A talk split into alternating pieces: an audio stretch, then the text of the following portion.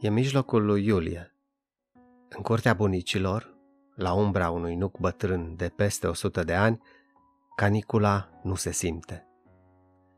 În casă, în bucătărie, eu o ajut pe bunica să mute niște lucruri mai grele dintr-o parte în alta. Fratele meu, cu doi ani mai mic decât mine, tocmai intră în casă, venind din grădină.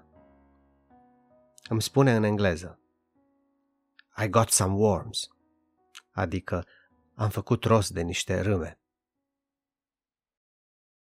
Dragi ascultători, bun venit la un nou episod al podcastului de limba română. Azi am să vă povestesc o întâmplare mai amuzantă din copilărie, amuzantă cel puțin pentru mine. Copii fiind, eu și fratele meu obișnuiam să petrecem toate vacanțele școlare la țară, la bunici, într-un sat la vreo 15 km distanță de orașul în care locuiam. Imediat ce se termina școala, la mijlocul lui iunie, plecam la bunici, unde petreceam aproape în totalitate următoarele trei luni. La bunici nu ne plictiseam niciodată. Ne jucam cu copiii vecinilor sau cu verișorii noștri de dimineață până seara.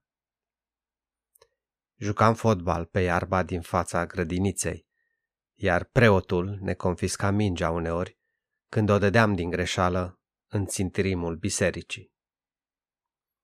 Jucam cărți, table sau șah cu un vecin cu câțiva ani mai în vârstă decât noi, pentru ca tatăl său să ne întrerupă uneori înfuriat, fiindcă băiatul său nu curățase grajdul cailor sau nu îi pregătise la căruță, așa cum îi se ceruse să facă. Când am crescut puțin, pe la 13-14 ani, mergeam deseori cu bicicleta la scăldat sau la pescuit la un râu din apropiere. Bunica nu era prea încântată de excursiile noastre la râu. Îi era frică să nu pățim ceva, să nu cădem în apă sau să ne înnecăm. În plus, astfel de excursii durau câteva ore și în tot acest timp bunica nu avea pe cine să mâne și să adune, cui să dea ordine și comenzi, pentru diferite lucrări mici la care o ajutam prin jurul casei. Erau multe treburi de făcut într-o gospodărie la țară. De dimineață trebuiau hrănite animalele, vacile, porcii, găinile. Bunicul se ocupa în general de asta, însă apoi pleca la serviciu. Peste zi trebuia să adunăm iarbă din o gradă pentru animale să măcinăm porumbul mai mărunt pentru puișorii de găină, să măturăm frunzele din curte, să curățim cotețul găinilor. Însă adeseori, când nu era prea multă treabă, plecam pe furiș la râu, la pescuit. Cum eu și fratele meu învățam limbi străine la școală, vorbeam uneori între noi în engleză, pentru ca bunica să nu ne înțeleagă planurile.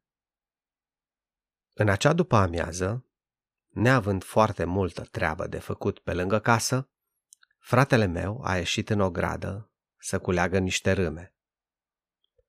Apoi, intrând în casă, îmi spuse în engleză. I got the worms. Let's go to fish. În acel moment însă, fără nicio ezitare, ca și cum engleza ar fi fost limba sa maternă, Bunica replică puțin înfuriată. Ce tu fiș? Nu mergeți la niciun pescuit. Vă arăt eu vouă. Nu văd capul de treburi și vouă vă arde de pescuit? Sau în limba literară? Ce tu fiș? Nu mergeți la niciun pescuit. Vă arăt eu vouă. Nu văd capul de treburi și vouă vă arde de pescuit? Eu cu fratele meu am rămas fără cuvinte. De unde înțelese bunica faptul că noi plănuiam să mergem la pescuit?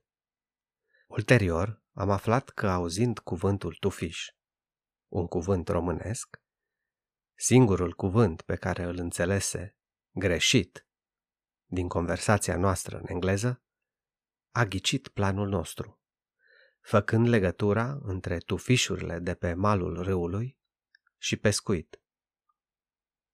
Pură șansă, pur noroc sau o fi fost doar intuiție. Cert este însă că în acea după masă nu am mai ajuns la pescuit. Acele vacanțe școlare petrecute la țară au fost parte din perioada cea mai fericită a copilăriei mele. O perioadă pe care nu o voi uita niciodată. Bunicii mei nu mai sunt, însă aceste memorii îi va păstra întotdeauna vii în memoria mea. Sper că v-a plăcut acest episod și vă mulțumesc că m-ați ascultat din nou până la final. Încă mai lucrez la transcrierea episoadelor, sper că în două-trei săptămâni să fie disponibile toate transcrierile în format PDF. Am să vă anunț printr-un mesaj pe toți cei care sunteți înscriși în lista noastră de e-mail. Mă opresc aici azi și până data viitoare vă doresc, ca de obicei, toate cele bune. Pa, pa! Acesta a fost episodul de azi. Vă mulțumesc mult pentru că m-ați ascultat până la sfârșit. Dacă doriți să citiți textul transcris al acestui episod sau al episoadelor anterioare ale acestui podcast, vizitați pagina noastră de web easyliniuțăreaders.ro Pe curând!